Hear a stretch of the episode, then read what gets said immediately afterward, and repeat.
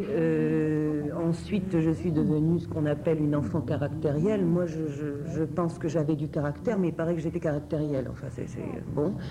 Et euh, j'ai vécu donc une enfance un petit peu difficile, trimballée entre les, les oncles, les tantes, les, les grands-mères et les grands-pères et euh, de pays en pays aussi, donc pas de racines. En fait, c'est ça qui était, je crois, le plus grave pour moi, c'est de ne pas avoir de racines, puisque je suis née en Tunisie et que je suis allée un petit peu dans tous les pays. Et euh, à l'âge de 14 ans, je suis arrivée à Paris. Et là, euh, ma mère ayant bon, décrété que j'étais une enfant caractérielle et qu'elle avait d'autres bouches à nourrir, au lieu de m'envoyer un jour à la suite d'une grosse colère, au lieu de m'envoyer chez un psychologue, euh, m'a envoyé dans un commissariat. C'est là que je me suis retrouvée entre deux gendarmes, alors que je n'avais absolument rien fait. Et très vite, je suis passée devant un juge pour enfants qui euh, a pensé qu'il valait mieux m'éloigner de chez mes parents, enfin du moins mes parents ce qu'il en restait.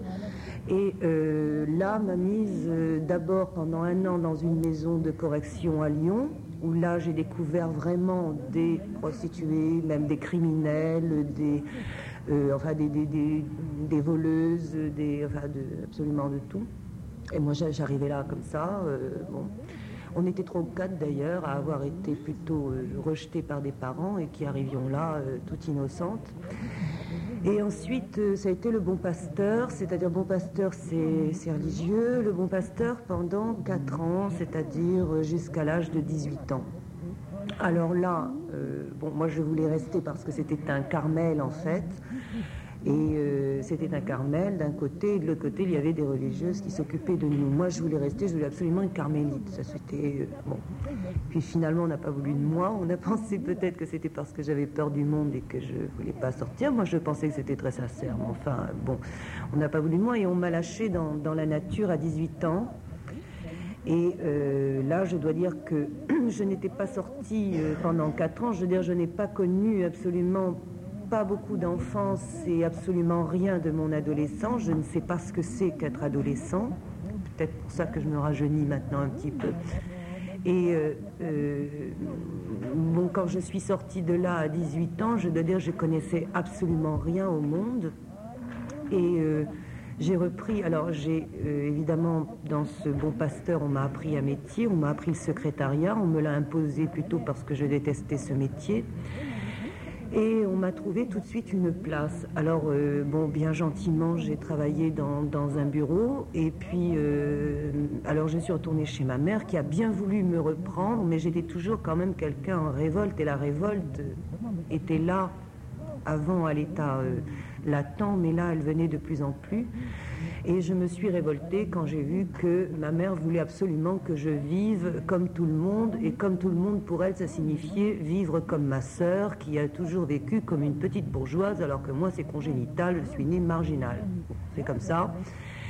Et euh, je ne voulais pas, moi, me marier, avoir des enfants, faire comme tout le monde. Je pensais que j'avais autre chose à faire dans, l'existence que ça.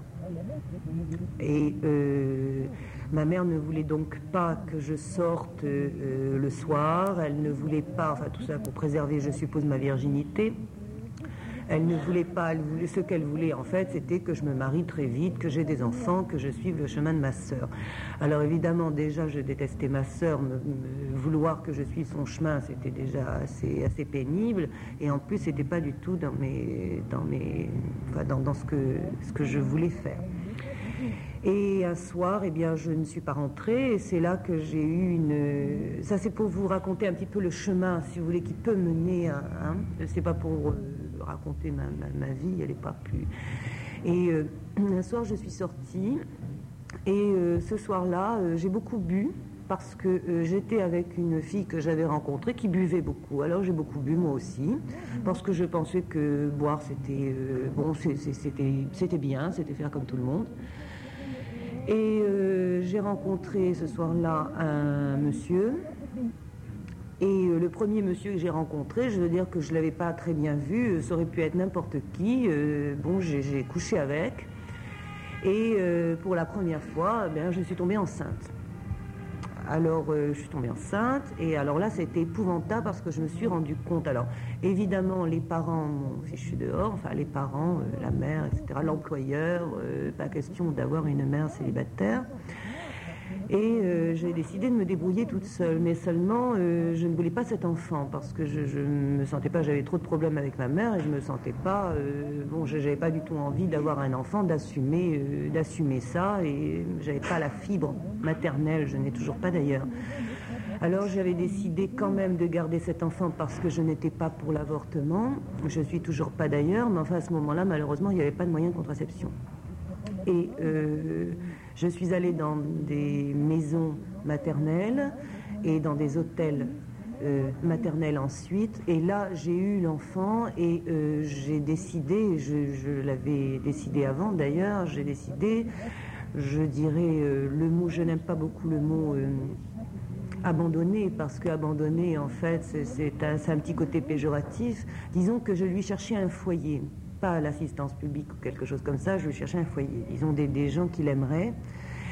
Euh, pour lui donner une chance de vivre et une chance de vivre à moi aussi parce que bon, je pense que c'était mieux comme ça et j'ai trouvé et ensuite euh, à la suite de ça, bon bah, euh, il s'est passé que ma mère a été au courant de ça et maintenant, enfin bon, maintenant j'ai un enfant qui a 15 ans et ma mère l'a adopté légalement. C'est-à-dire j'ai un enfant qui est mon petit frère. Voilà. Pour en terminer avec cette histoire de maternité. Euh, et donc, euh, c'est à ce moment-là, c'est-à-dire quand je me suis retrouvée sans rien, avec toutes ces histoires, euh, justement, que je me suis retrouvée sans enfant, sans plus rien, sans mari, parce que je me suis mariée avec le monsieur, on nous a obligés à nous marier, en fait, et le jour du mariage, il est parti, je veux dire que c'est les parents qui nous ont obligés à nous marier, le jour du mariage, l'ai plus revu. Ça fait 15 ans, je ne sais même plus quelle tête il a, enfin, je veux dire, je ne l'ai plus revu du tout. Et Bon, alors c'était, je, me demande encore pourquoi on a, fait ça. Et puis, euh, donc, je me suis retrouvée seule. Et là, je me suis retrouvée seule dans une chambre de bonne parce que j'avais laissé cet enfant au départ dans un, foyer de braves gens. Mais euh, peut-être que je me sentais coupable quelque part et je travaillais dans un bureau et j'envoyais à peu près toute ma paye par des mandats. Et je me suis retrouvée seule dans une chambre de bonne.